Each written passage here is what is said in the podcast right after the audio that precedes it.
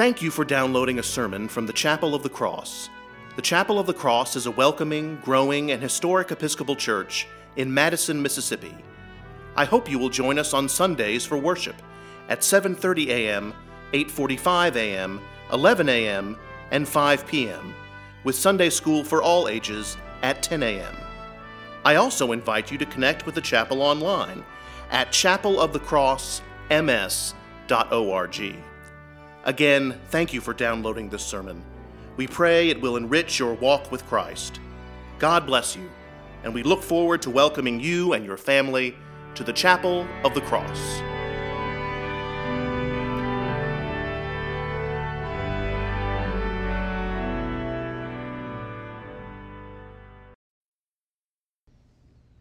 Holy and loving God, write a message on our hearts. Bless us, direct us, and send us out living letters of the Word. Amen. Please be seated. From our first reading, the second chapter of Isaiah, O house of Jacob, come, let us walk in the light of the Lord. Today is a big day, the first Sunday in Advent and the first day of a new church year. The green season, the growing season, the season during which on Sundays we hear Jesus tell many parables and get into many discussions with his friends and critics. The season after Pentecost is finally over. And now we begin again. We turn the page to the blue season, the quiet season, the season of preparation, the season of Advent. Not Christmas, not any, not yet anyway, but Advent, the season of readiness. I'm not very good at getting ready for something. I inevitably get distracted, so I don't have enough time to do everything that needs to be done, which results in frustration and anxiety and forgetfulness. When I cook, I try to get everything ready, everything chopped everything measured, the mise en place, as the French chefs say, which means everything in its place. But I always forget something or misread the recipe, and so supper is always later than I had hoped. One of my culinary heroes, Anthony Bourdain, frequently said, Don't mess with another man's mise. But he didn't use the word mess. And yet, Jesus speaks to us this first Sunday in Advent about getting ready and being ready. Jesus said, speaking about his second coming, the end of the world, the arrival of the reign of Christ, but about that day and hour no one knows, neither the angels of heaven nor the Son, but only the Father. Keep awake, therefore, for you do not know on what day your Lord is coming. Therefore, you also must be ready for the Son of Man is coming at an unexpected hour. But how we become ready, that's a sticky wicket. For some, this is a very internal, personal God and me process.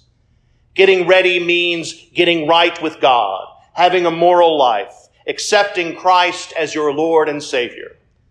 And don't get me wrong, those things are good and we celebrate that personal relationship with Jesus every time we baptize a new sister or brother in Christ. But, but is that all there is to it? If we know we are Christians in our hearts, are we fully ready? And if we are ready, will we avoid the fate of those who were swept away in the flood? Or unceremoniously taken while grinding meal or working in the field? Or is there more to being ready? A strictly internal life of faith, to me at least, would provoke an overwhelming amount of anxiety. Do I believe the right thing? Do I love Jesus enough? Do I know for sure how to follow Jesus? What if I'm wrong? Unfortunately, we will never wholeheartedly know if we are ready. And that uncertainty just adds to our anxiety. And as my beloved wife can attest, having anxiety about anxiety is very me. We crave certainty. We look for certainty from family, from friends, from mentors, from institutions, from the church. But if any of them are honest, we don't know. I feel like a total failure when someone sits in my office and asks a question and I know they're looking for a definitive answer, but the first response that pops into my head is, heck, I don't know. And my mind didn't use the word heck. And then we assume that our lack of, a, a lack of certainty is a symptom of a lack of faith. And a lack of faith means we are definitely not ready, and the downward spiral of anxiety continues. Is this a sermon or is this therapy? My friends, the good news is that Christ doesn't expect us to know everything, especially about being ready. Remember what he said at the beginning of today's gospel. But about that day and hour no one knows, neither the angels of heaven nor the Son, but only the Father. Keep awake, therefore. The Reverend Mark Yours reflected on this passage. We are not expected to know everything, but we are expected to do something. So we are not expected to be ready or know that we are ready, but Christ calls us to try, to try to get ready. Remember what Jesus says to the same audience in the very next chapter of Matthew. When the Son of Man comes to his glory and all the angels are with him, then he will sit on the throne of his glory. All the nations will be gathered before him and he will separate one from another.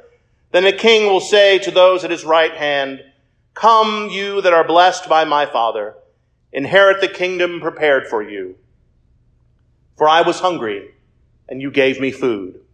I was thirsty and you gave me something to drink. I was a stranger and you welcomed me. I was naked and you gave me clothing. I was sick and you took care of me. I was in prison and you visited me. In this season of Advent, God is calling us to do something. And in doing so, then will we be made ready. What could we do? We could help feed thousands of hungry people in Madison County through our Christmas food boxes. We could send a Christmas card to someone, not expecting one in return, but instead to someone who was feeling lonely this season. Instead of buying another gizmo to stick under the tree, we could give to a worthy ministry. To celebrate the birth of Christ, we could send a kid to camp or give a blanket to a refugee or try to cure an illness. There is so much to do. This work, this work of following Christ does not earn us our salvation. That is a gift from God. But as saved people who walk in the light of the Lord, as Isaiah said, we are meant to participate in God's work. And that work, this Advent work, makes us ready. Brother Thomas Merton once prayed, My Lord God, I have no idea where I am going. I do not see the road ahead of me, and I cannot know for certain where it will end. Nor do I really know myself, and the fact that I think I, that I am following your will does not mean that I am actually doing so.